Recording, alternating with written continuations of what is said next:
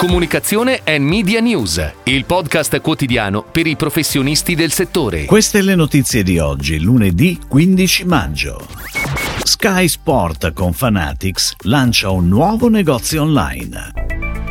Per Uber gara media globale da 600 milioni di dollari. Nuovi talenti in DLVBBDO. Durex, campagna estiva pianificata da Densu. Opel con Frida Media per raggiungere le nuove generazioni.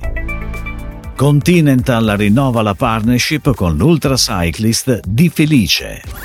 È stata annunciata una nuova partnership tra Fanatics, leader globale nel merchandising sportivo, e Sky Sport.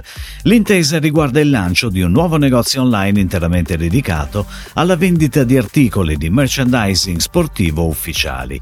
Lo shop è accessibile da venerdì scorso da skysport.it/shop.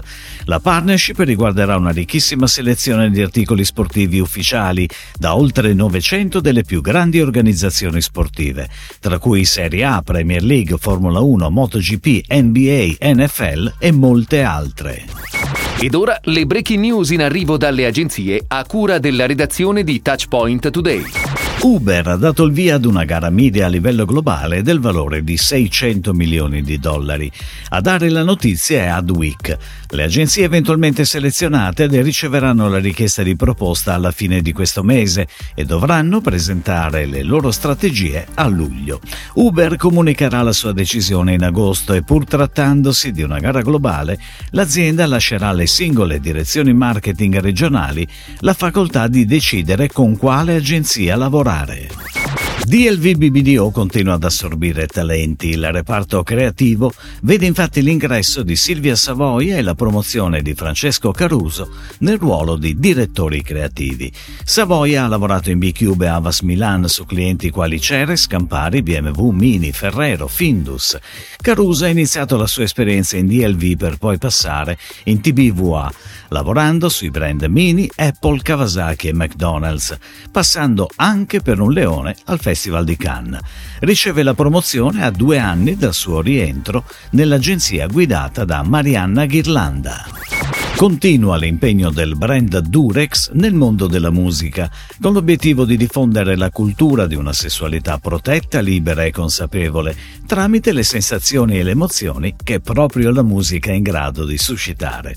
La campagna estiva, che vanta anche un sync con il brano Strobo di Elodie, vivrà offline e online, anche attraverso la sponsorizzazione del palco digitale su Twitch e Prime Video del live evento al Forum dell'Artista dello scorso 12 maggio e la distribuzione di preservativi gratuiti per il pubblico in presenza.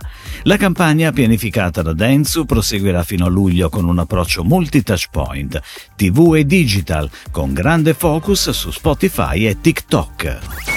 Frida Media supporta Opel per raggiungere le nuove generazioni e confermarsi come punto di riferimento per l'inclusione e la sostenibilità. La collaborazione si rafforza inoltre attraverso il coinvolgimento di Frida Platform, che curerà la comunicazione dei lanci più rilevanti del brand automobilistico durante tutto il 2023 sulle sue principali property social. Il team creativo ha ideato una strategia di contenuti che a partire dalle prossime settimane potenzierà il messaggio di inclusività e diversità insito nel DNA di Opel, rendendolo accessibile agli utenti delle piattaforme Instagram e Facebook. Continental, che da tempo guarda con grande attenzione al mondo del ciclismo, rinnova la partnership con l'ultracyclist italiano Omar Di Felice per richiamare l'attenzione sui temi della sicurezza stradale, della sostenibilità e del rispetto per l'ambiente. La prima attività del 2023 che vede coinvolto l'atleta romano è la partecipazione al Giro E, corsa non competitiva lungo le strade del Giro d'Italia.